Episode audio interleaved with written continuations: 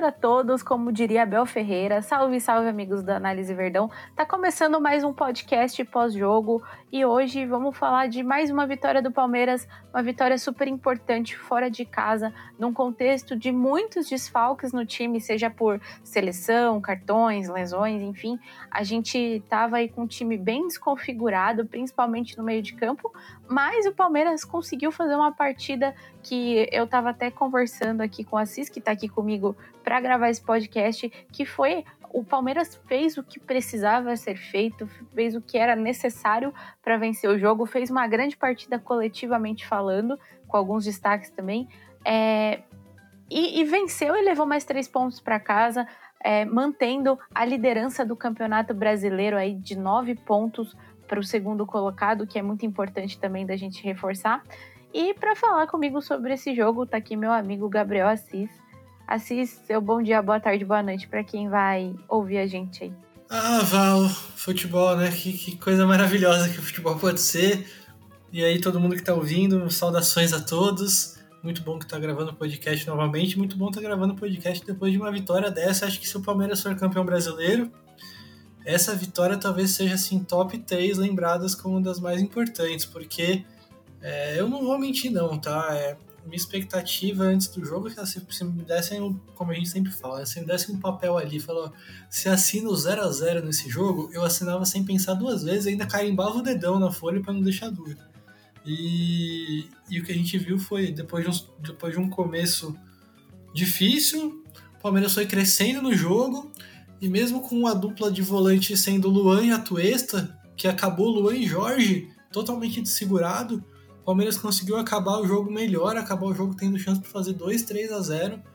E que espetáculo, cara, que espetáculo de vitória. O Palmeiras chega a 60 pontos. Abriu, abriu uma distância ainda maior para o Inter, abriu 10 pontos do Inter, tá 9 pontos agora do segundo colocado, que é o Fluminense, com 51.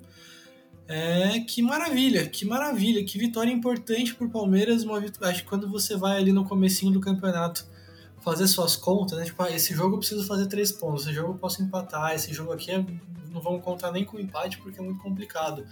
É, esse jogo contra o Atlético no Mineirão em condições normais já seria um jogo que acho que daria para contar ali com um empatezinho e tava bom. E apesar da uma fase do Atlético. E no fim das contas acabou saindo uma vitória que encurta o caminho do Palmeiras pro título, dá um gás maravilhoso, dá muita confiança, não só para o time, mas para o elenco como um todo, que hoje foi mais do que necessário. Então, enfim, Val, espetacular vitória do Palmeiras, das mais importantes, se não for a mais importante do campeonato. E vamos aí, vamos aí, vamos falar que tem muita coisa interessante para falar, até porque o Palmeiras se desdobrou pra, em todos os sentidos para conseguir essa vitória. É, você falou que o Palmeiras até acabou o jogo tendo é, chance de ampliar o placar, né? E de fato é, chegou a, a, fazer dois gols que estavam impedidos, né? Eu acho que foi um, um, logo no comecinho do jogo com uma cabeçada do Murilo, logo depois teve um outro que estava impedido também, e teve o gol anulado ali da suposta falta lá do Breno Lopes e teve mais chance de fazer mais também, apesar do Galo ter tido algumas chances. É, o Palmeiras fez o que foi necessário, né, Cis, acabou superando esses desfalques, como a gente comentou ali no começo da, da nossa fala, é, principalmente acho que no meio de campo. O meio de campo assim, no meu ponto de vista, era o que estava mais desconfigurado até em relação a ter peças para é, suprir as necessidades que precisava, né? A gente estava já sem o Danilo pelo cartão pelo cartão vermelho, é, o Zé Rafael e o Gabriel Menino é, por é, número de cartões também, né? E, e aí a gente não, não tinha o Fabinho, porque é, sentiu uma lesão ali durante o treino, enfim. Então eu acho que é, o Palmeiras conseguiu fazer com que essas ausências, que são ausências importantes, é, não fossem tão sentidas é, a ponto de atrapalhar o jogo coletivo do time, porque aí eu acho que é um momento que o, o coletivo tem que brilhar um pouco mais, tem que, tem que, tem que ser reforçado pelo que, por tudo que o Palmeiras já fez e, e vem construindo. Eu acho que é um momento de, de, de mostrar que assim é, é, o time está forte coletivamente para poder brigar também pelos jogadores que estão fora, né? Então acho que o Palmeiras conseguiu fazer isso de uma forma muito interessante, até a gente vai falar um pouco sobre isso. Então eu queria seu ponto de vista a respeito desses desfalques e como que o Palmeiras conseguiu é, ultrapassar as barreiras né, dos desfalques. Isso sem contar o fato de que a gente estava sem o Gustavo Gomes, que é uma referência não só é, defensivamente falando, mas como jogador dentro de campo, porque ele é um dos líderes, né? E a gente estava sem muitos dos nossos líderes. O Everton na seleção e o Lomba substituindo a altura, se é que eu já posso comentar assim, é, o Marcos Rocha que estava como capitão hoje, então a gente percebeu que, e, e, e, óbvio também a falta do, do Abel no banco, né, que eu acho que faz a diferença, apesar da gente ter uma, uma equipe técnica que está muito coerente, né, com tudo que o Abel faz, com tudo que o, com tudo que a, a as ideias que são propostas, é, o Abel faz muita falta, porque querendo ou não, ele é o líder né, deles ali. Então eu acho que é, o Palmeiras mostrou uma força muito grande, principalmente jogando fora de casa, conseguiu vencer o Galo, conseguiu vencer o Cuca, fazia, acho que, assim, dessa passagem, assim, do Abel, a gente não chegou a vencer o Cuca num tempo normal, assim, né? Teve a, a Libertadores, que a gente venceu foi nos acréscimos, e depois teve o jogo contra contra os jogos contra o Galo foram difíceis, né? Acho que teve um contra o Santos que a gente acabou vencendo, eu não, não tô me lembrando direito. Mas é sempre muito difícil jogar contra o time do Cuca, né, Assis? É isso, o Palmeiras eliminou o Cuca nas últimas três Libertadores, é, o Atlético nas últimas duas com o Cuca, é, mas sempre ou por gol fora de casa ou por pênaltis. É, realmente é o único jogo que o, Palmeiras, que o Abel que o Palmeiras tinha vencido com o Abel contra o Cuca foi a final da Libertadores de 2020, no finalzinho ali com o Breno Lopes. É, o Abel, por, por, mais que tivesse eliminado o Galo duas vezes, já não tinha vencido nenhum jogo contra o Galo ainda. E, enfim, tabus quebrados, cara. Um, um ano e oito meses depois, o Palmeiras volta a ganhar um jogo contra o Cuca e pela primeira vez o Palmeiras volta a ganhar, um jogo contra o Atlético treinado por Abel Ferreira. É uma, uma curiosidade a mais, né? Outra curiosidade é o Lomba que tem 11 jogos pelo Palmeiras, 7 vitórias, 4 empates, invicto na meta do Palmeiras, não tomou gol em 7 desses 11 jogos e com atuações destacadíssimas. E, e, quando a gente, se o Palmeiras for campeão também, se a gente for olhar de novo essa campanha, o Lomba tem três jogos. Os, contra o Atlético no Allianz Parque, contra o Atlético no Mineirão e contra o Santos na Vila, todas ótimas atuações e, e passando em branco, Palmeiras pontuando em todos esses jogos. Então é Lomba de participações, poucas, mas boas, mas ótimas participações por enquanto. É, mas sobre os desfalques, Val, realmente acho que assim, Palmeiras passou por uma situação que acho que não tem time no mundo que está preparado para passar. Porque o Palmeiras tinha cinco desfalques na mesma posição. A dupla titular, Danilo e Zé Rafael, a dupla de volante titular, Danilo e Zé Rafael. O reserva imediato é o Gabriel Menino também não estava. O outro reserva imediato seria o Jailson, que também não estava, e não vai estar por um tempo ainda. A quinta opção, aí sim o Atuesta jogou. A sexta opção, Fabinho treinou a semana toda e sentiu no último treino antes do jogo, também não jogou. A sétima opção, Luan improvisado de volante, ou seja, de todas as opções do Palmeiras de volante, o Palmeiras teve que jogar com a quinta e com a, e com a sétima, e ainda usou a oitava, que era improvisar o Jorge ali no finalzinho. Quer dizer, é muito desfigurado, muito desfigurado. E claramente, acho que até pela característica do Atuesta, do Luan, são jogadores de menos explosão, de menos vigor, de menos vigor físico no sentido de ter pulmão mesmo, como tem Zé Rafael, como tem Danilo. Naturalmente, o Palmeiras ficou menos combativo no meio campo. Se o, e, e, tentando se acertar também, né? Uma configuração totalmente diferente. O Luan tem numa posição totalmente diferente da zaga. É, muitas vezes se eles tentavam subir um pouquinho a pressão, sobrava muito espaço nas costas, mas também não tinha muita mobilidade para fazer cobertura de lateral. Se eles tentavam ficar um pouquinho mais recuados para o lateral, sair para dar combate. É, acho que por conta desse desacerto, por, pelo Galo ter começado bem o jogo, o Hulk participando bastante, muita movimentação, muita troca de posição, é, uma taxa alta de acerto de passe, eles criaram chances mesmo. E acho que assim, é, mas aí eles foram, enfim, sentindo psicologicamente a perda dos gols. O Palmeiras foi se achando no jogo, foi encontrando ali os posicionamentos e o jogo foi virando. Tanto que o Palmeiras, acho que o segundo tempo do Palmeiras é muito superior ao do Atlético. praticamente não sofreu é, chance clara o Palmeiras. É, e aí foi isso, o Palmeiras foi tomando conta do jogo, foi se encontrando, é, muito possivelmente mais por percepção dos jogadores mesmo, porque acho que é uma coisa que com a gritaria ali do jogo é difícil para o treinador mudar, é, mas é, da metade para o fim do primeiro tempo o Palmeiras marcando mais atrás, o que diminuía esse espaço que o Atlético tinha no meio campo em cima do Luan, o Luan podendo fazer muito mais uma de é ficar plantado na frente da área, entrar na área para rebater cruzamentos, que ficar correndo o campo todo, que não é a dele, né, de nenhum zagueiro, né? Uh, e aí acho que vale o destaque porque, porque você falou também, porque se o meio-campo tá desajustado, o ideal seria você ter um Gomes ali para segurar as pontas na, na zaga. É, e também você não tinha ele, você não tinha nem o seu goleiro titular para fazer milagre quando precisasse. Mesmo assim, quem entrou deu conta, conseguiu compensar. É, é, é, inacreditável você pensar que o Palmeiras tinha cinco desfalques no meio campo, não tinha o Gomes, não tinha o Everton e ganhou do Atlético no Mineirão. É inacreditável. E enfim. E aí, isso aqui aconteceu também, né, Val? Como eu falei, por essa menor mobilidade no meio campo, essa menor capacidade de pressionar no meio campo, o Atlético teve mais liberdade, mais tempo para tocar a bola, e isso gerou perigo para o Palmeiras, especialmente no começo do jogo pela quantidade imensa de movimentação, pelo Atlético concentrar muita gente em cima da última linha do Palmeiras. Você tinha o Keno espetado, o Hulk enfiado, o Sacha enfiado, o Zaratio circulando ali por ali também nas costas do Luan, o Jair também sempre chegando, mais, mais apesar de ser volante de origem, parece mais um meia do que um volante na fase ofensiva do Galo. Além da ultrapassagem dos laterais, era muita gente em cima dessa linha do Palmeiras e, e com o meio-campo dando um certo espaço, os zagueiros tinham que sair muito, né? É, o Rocha, você via, você viu o Rocha correndo o campo inteiro para fazer encaixe individual, praticamente não jogou de lateral hoje.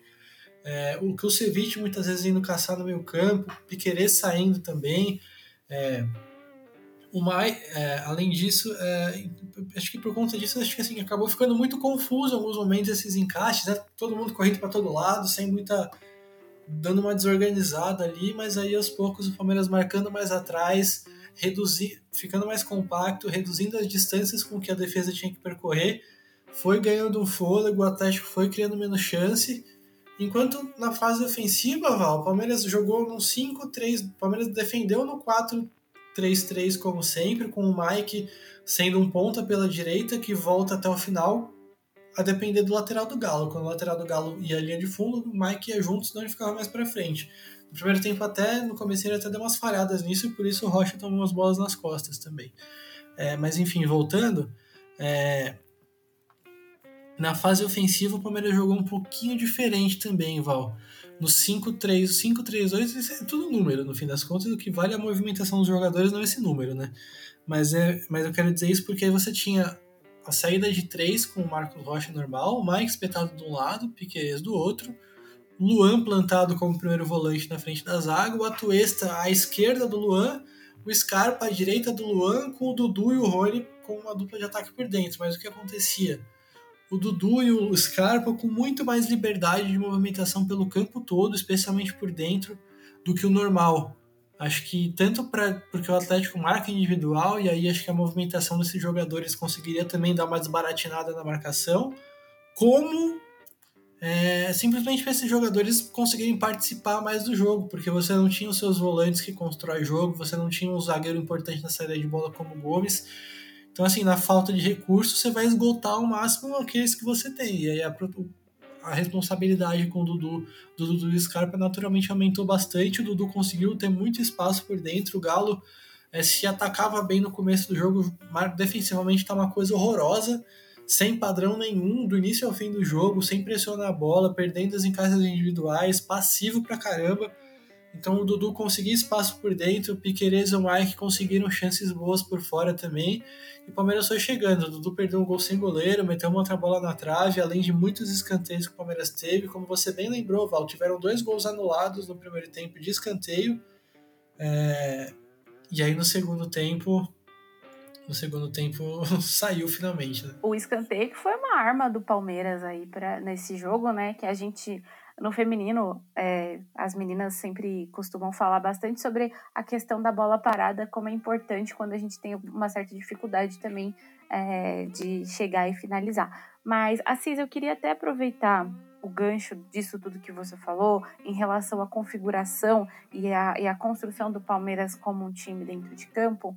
Eu queria falar sobre uma coisa que eu acabei observando e, na verdade, é mais assim para constatar se realmente isso, isso foi um padrão no jogo ou se foi um momento em que é, isso aconteceu, mas não não de forma proposital. Eu queria seu olhar mais analítico em relação a isso, porque pelo número de desfalques, pelo que aconteceu, pela configuração do meio de campo, por a gente estar é, bem é, é, desfigurado nesse, nesse departamento, o que eu senti é que, apesar da gente ter em alguns momentos um buraco nesse meio de campo, principalmente quando o time precisava é, sair para atacar, enfim, e, e, aí dava até um espaço maior para o Galo ali naquele, nesse setor, o Palmeiras conseguiu fazer um jogo que é, meio que obrigou o Galo a vir um pouco mais pelo lado do que até mesmo pelo meio quando chegava mais lá na frente, sabe? É, apesar do espaço que eles tinham para trabalhar, as melhores chances que eles tiveram vieram pelos lados e não diretamente de frente pela zona do funil, que é onde sai mais é, o, a, o, maior número de gols, né? Eu não sei se isso é algo que é proposital, é, que o Palmeiras quis fazer dessa forma para que não incomodasse tanto e levasse tanto perigo, ou se isso foi uma configuração que aconteceu no decorrer do que estava acontecendo dentro de campo. E eu queria saber se você viu isso também, se você tem alguma opinião sobre essa movimentação. Acho que essa é uma condição que o Palmeiras impõe para quase todos os jogos.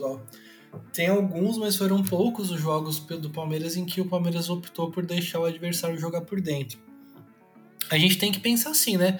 É, o campo é muito grande, apesar dos jogadores cada vez mais conseguirem ter um rendimento físico altíssimo, o campo ainda é muito grande não dá para você fechar o lado e o centro com a mesma qualidade.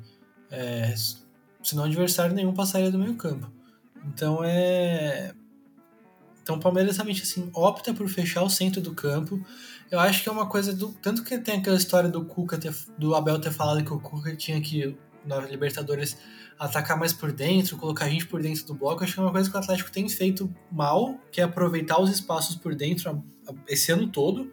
É, desde o Turco, tem o Atlético joga mais assim pelos lados, assim como o Palmeiras opta por, não, por fechar o centro, como você muito bem falou, Val. O gol tá no meio. É, a, a, maior parte dos gols do futebol saem ali naquele espaço entre a meia-lua e a marca do pênalti. Então, você vai fechar ali. Primeiro de tudo, você fecha ali, antes de pensar em qualquer outra coisa. E eu acho que o Palmeiras, no primeiro tempo, deu espaço, sim. E aí, acho que o Atlético não teve tanta finalização por ali, por por uma deficiência barra ideia, opção do Atlético, que tem pontas muito rápidas, isso é verdade. Teve ali com o Keno levando muito perigo. Então acho que tem esse ponto. E tem também. E tem, só que aí, no segundo tempo o Palmeiras se fechou muito bem, Val. Acho que assim, bem fechadinho mesmo, dentro da área, com o Luan é, praticamente sendo mais um zagueiro. O Palmeiras quase fazendo ali uma linha com, com seis, né? Com Mike, Rocha, Kusevich, Luan, Murilo e Piquerez. É, então o Palmeiras fechou muito o centro ali, e aí sim, mesmo se o Atlético tivesse tentado, não teria conseguido criar por dentro pela qualidade da marcação do Palmeiras por ali. Então acho que foi assim, no primeiro tempo, incompetência barra opção do Atlético, no segundo tempo, mérito total do Palmeiras, que se fechou muito, muito bem. E não por isso que a gente, por isso que o Abel sempre fala também, né, como o futebol é tudo interligado, todas as, as fases estão interligadas. Quanto melhor o Palmeiras foi, foi defendendo ao longo do jogo, quanto a defesa, como, conforme a defesa foi se acertando ao longo do jogo, o Palmeiras foi conseguindo evitar as chances de perigo do Galo, ter mais roubadas de bola e, e também estar mais organizado, com o time mais posicionado ali para conseguir os contra-ataques. Tanto que no segundo tempo o Palmeiras desperdiçou alguns contra-ataques que foram desesperadores. Eu ia falar isso também, essa reação em cadeia, né? O Palmeiras se organiza melhor defensivamente e consegue se organizar muito bem e assim melhorar no jogo, crescer ao longo da partida, principalmente no segundo tempo, é, é, devido a essa organização, né? Eu acho que tem a ver um pouco é, com essa questão do organismo do time funcionar de uma forma melhor, trabalhar de uma forma mais objetiva. E eu acho que também tem a ver com a questão da segurança, né? Que, que você, estando organizado lá atrás, você consegue sair melhor para atacar lá na frente. E eu acho que o Palmeiras, ele mostra que, que essa organização é super importante. Eu não posso pensar apenas em uma fase do jogo. Eu não posso pensar somente em atacar. Atacar, é, tipo, é importante. Eu preciso fazer gol porque é o, o, o, o objetivo maior de uma partida de futebol. Mas também é importante que eu não sofra gols, né? Porque se eu faço um gol e sofro um gol, aí fica empatado e não dá em nada. Então eu acho que o Palmeiras. É, acho que não só nesse jogo, mas não todo com essa passagem do Abel, ensina muita coisa sobre a questão de valorizar também o momento defensivo do, de uma partida, né? E isso fez com que o time crescesse e, e ficasse é, mais perto de ampliar o placar do que o Galo de, de, de fazer um gol, né? É, não, não tem time campeão, pode pesquisar aí que, assim, deve ter. Claro que toda regra tem sua exceção, deve ter um ou outro mas em geral não tem time campeão que não seja equilibrado. Se tivesse. Se fosse assim, a seleção de 82 tinha sido campeão do mundo. Se fosse assim, o Fernando Diniz já tinha sido campeão de muita coisa.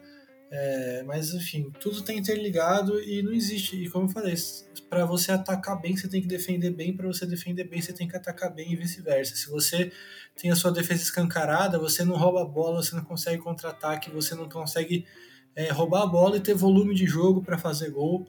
Ao mesmo tempo, se você ataca mal, você toma contra-ataque o tempo inteiro, você perde a bola o tempo inteiro, sua defesa tem sempre que sair correndo atrás.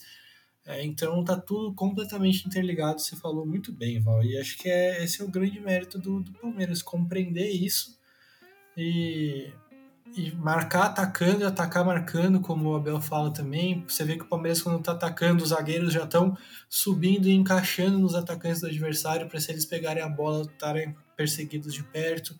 É, você vê quando o Palmeiras está com a bola, quando o Palmeiras está defendendo, por exemplo, se o adversário está com a bola pela, pela, com o lateral, vamos supor, o lateral direito tá com a, do adversário está com a bola Aí o ponta esquerda do Palmeiras vai acompanhar até o final, mas o ponta direita não vai até o final. O ponta direita vai começar a dar uns passinhos para frente e para dentro, para já se colocar como uma válvula de escape num possível contra-ataque.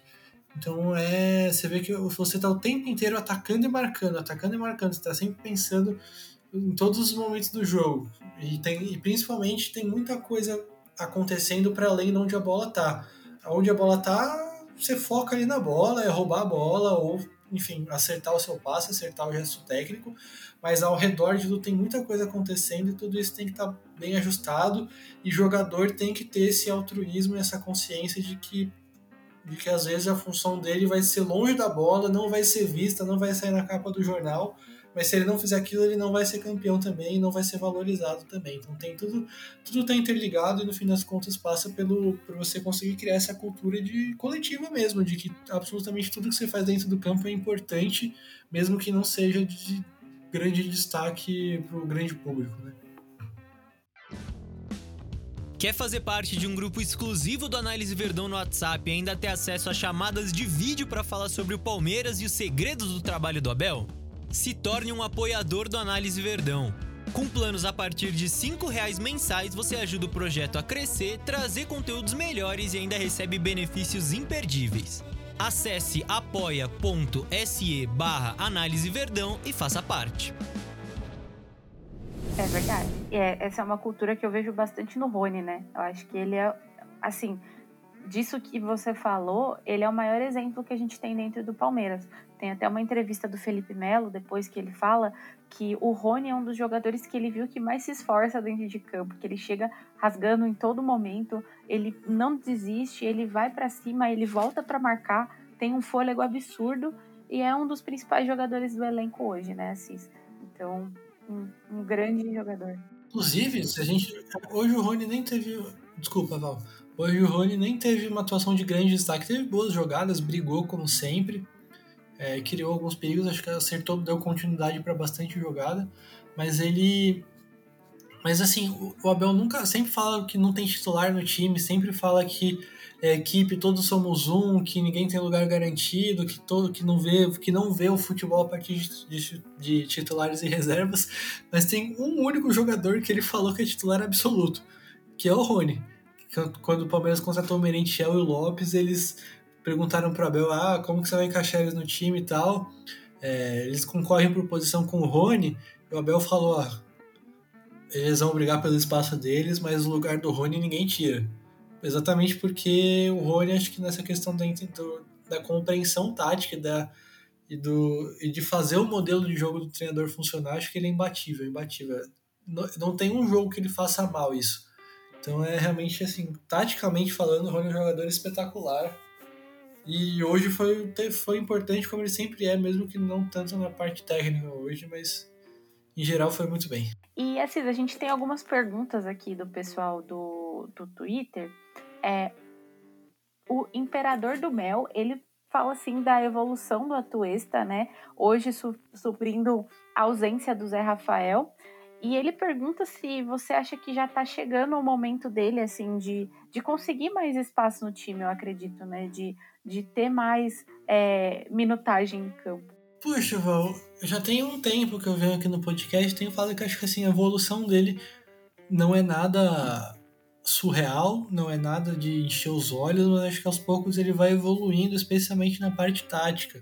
Eu lembro também quando ele chegou no Palmeiras, ele pediu para assistir 10 jogos do Palmeiras para entender o modelo de jogo, entender o que ele teria que fazer antes da temporada começar. Então acho que ele realmente pelas entrevistas é que assim, a parte cognitiva dele é boa. Ele é, ele é um cara envolvido com o jogo, um cara que busca compreender o jogo, enfim, dedicado para melhorar. E acho que hoje ele fez um bom jogo na função tática dele, né? De, é, não como o Zé Rafael faz, tá longe disso ainda, mas conseguindo pressionar um pouco mais, ajudar a fechar bem ali a entrada da área, é, roubando algumas bolas. É, conseguiu também com algumas conduções ali no meio-campo, levar o time ao ataque, sofreu um pênalti claríssimo, não marcado, que foi um absurdo completo. É, e acho que assim, ao, mesmo tempo que tomou algumas decisões erradas com bola, acho que esse é o principal, ele ainda ganhar mais confiança para conseguir decidir mais rápido as jogadas e perder menos bola, se precipitar um pouco menos. Mas acho que na função ali de volante, de fechar a entrada da área e, e combater ali no meio campo, acho que pro, ele mostrou alguma evolução, ainda não é tudo que o time precisa, lembrando, mas é, mas ele mostrou alguma evolução. Vamos ver como esse jogo afeta a confiança dele para o bem, que acho que ele ajudou o Palmeiras a vencer o jogo hoje, apesar de não ter sido nada brilhante. É, e vamos aguardar, Val, mas ele precisa de treinamento, ele precisa continuar acreditando nele, o, o Abel precisa continuar confiando nele, porque é, querendo ou não, é uma contratação que foi cara, uma contratação que não foi não foi contratada para dar frutos grandes a curto prazo, então ele veio com um contrato de 4 anos, ou 4 ou 5 anos, tem 24 anos, se eu não me engano. É, então, assim, não dá para descartar ele nos primeiros oito meses dele de Palmeiras, primeiros nove meses de Palmeiras, né? Então, é, enfim, evoluções gradativas e pequenas ainda, longe do ideal, mas acho que aos poucos vai aparecendo. Vamos ver, quem sabe daqui quem sabe no, no, ano que vem, daqui um ano, mas na reta final do ano que vem, não sei. Mas a gente tem vários exemplos, nesse Palmeiras mesmo de jogadores que demoraram para engrenar e o Atuesta, acho que assim, tem potencial ainda, não dá para descartar e hoje demonstrou alguma evolução para bem é, e realmente ajudou o Palmeiras. Não, não combate, não combate como o Zé Rafael, não tem a velocidade do Zé Rafael, mas comparado ao que vinha sendo o próprio padrão do Atuesta, já foi uma melhora e, e uma atuação, sei lá, nota 6,5, vai. O que passa de ano. Assis, se você me permite, eu acho que é, o Abel, como treinador, como, como professor ali, tem muito essa característica também de, de conseguir é, dar chances para outros jogadores e conseguir tirar, acho que, uma melhora bem expressiva de muitos deles, né? Eu acho que com exceção do Jorge que ainda não engrenou de jeito nenhum, eu acho que a gente viu isso em até jogadores que hoje a gente vê como essenciais. Por exemplo, o próprio Zé Rafael é um cara que ele teve uns momentos que ele não se acertava ali, não, a gente não sabia se, se ele jogava um pouco mais avançado, se ele era mais marcador, e o Abel conseguiu acertar ele na posição. O próprio Scarpa sofreu bastante é, é, com, com idas e vindas entre titularidade e banco, passando por outros treinadores muito bons, inclusive, que passaram pelo Palmeiras, e ele às vezes oscilava demais, não tinha uma sequência, não tinha uma continuidade.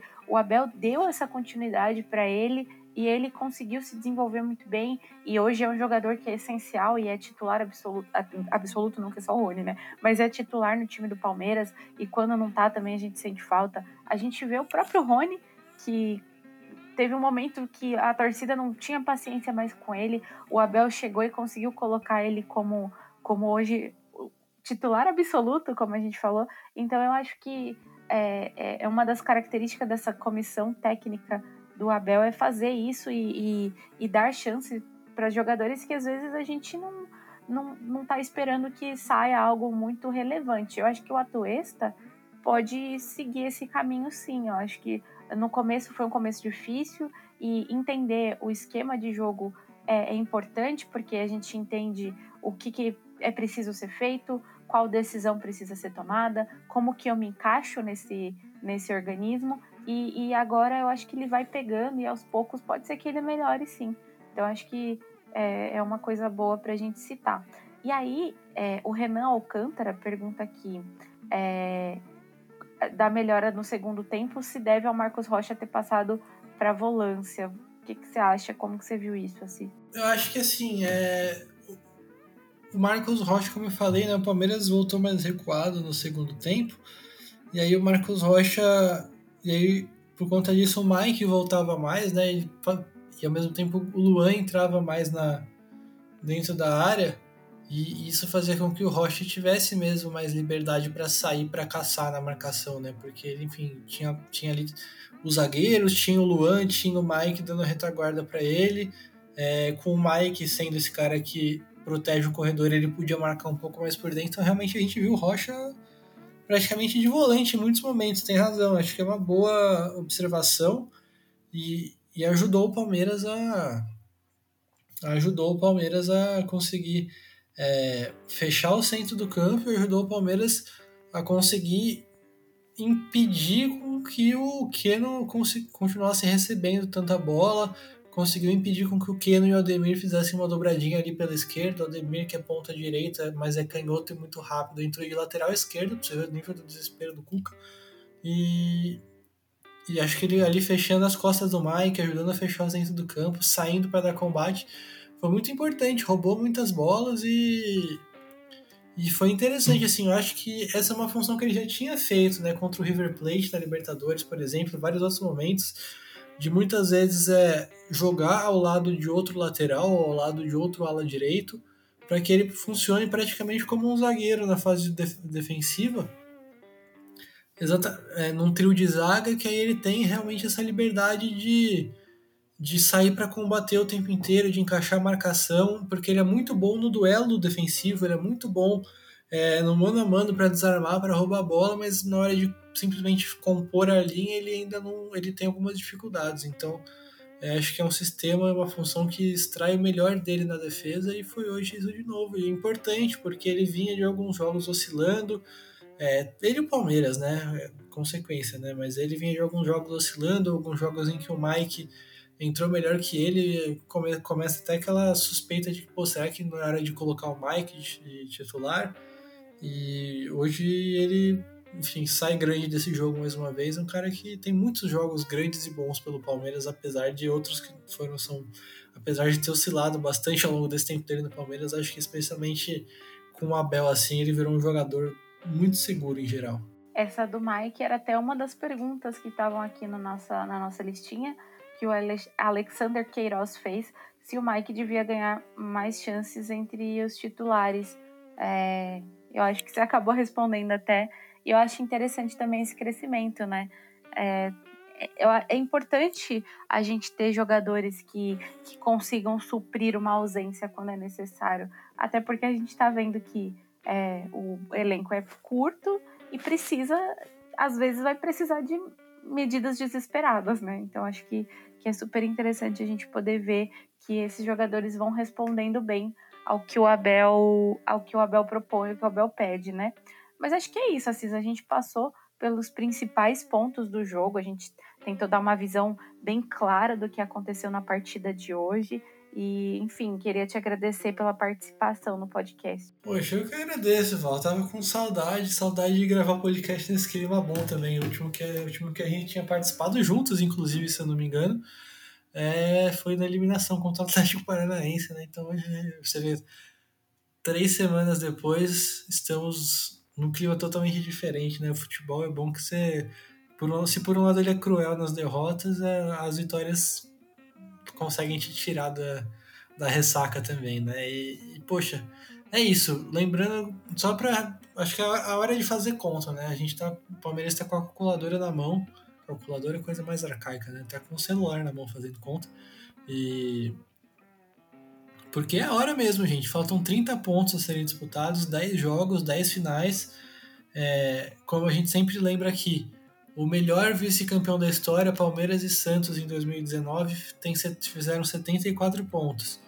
Mas é uma exceção. Todos os outros ficaram abaixo de 73. Ou seja, historicamente, 74, no máximo 75 pontos, garantem o título brasileiro para qualquer equipe.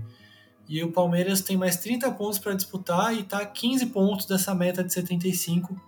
É, ou seja, 50% de aproveitamento, um time que tem 71% de aproveitamento no campeonato até agora. Então, assim, é, tá chegando a hora, tá se aproximando, não tem nada garantido. O Palmeiras tem pontos a conquistar ainda, tem jogos difíceis a fazer. É, não é para tirar o pé, não é para a torcida entrar em clima de já ganhou. E, mas, mas enfim, tem que controlar a ansiedade também.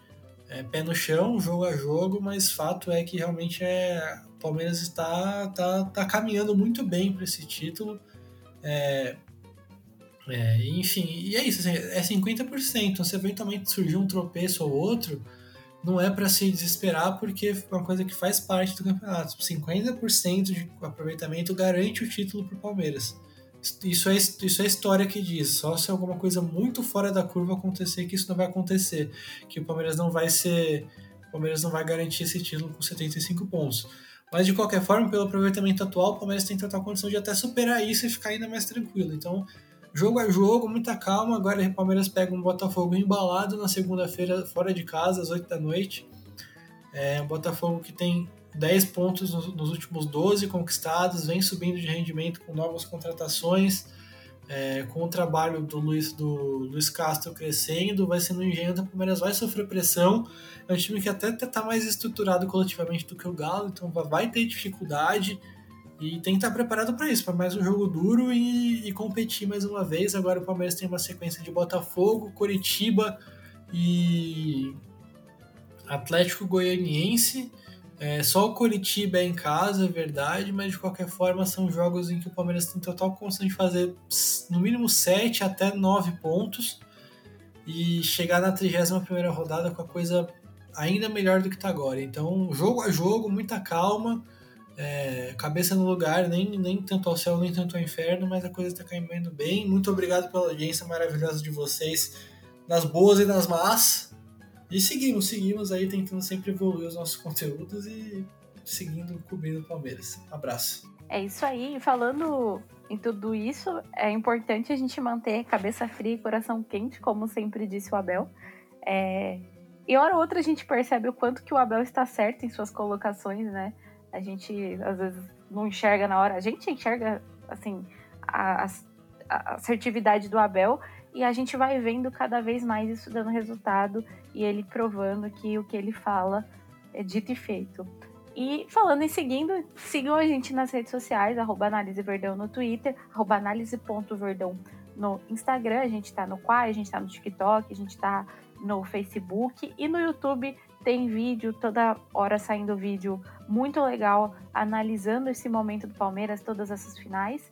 E também é, tem o Apoie-se, né? Que a gente está com um projeto muito legal, trazendo análises de jogos históricos. Então, quem puder, apoia a gente lá no nosso Twitter. Tem o, o link para vocês é, saberem mais sobre, sobre o nosso, nosso Apoie-se. E é isso. Até o próximo. Tchau, tchau.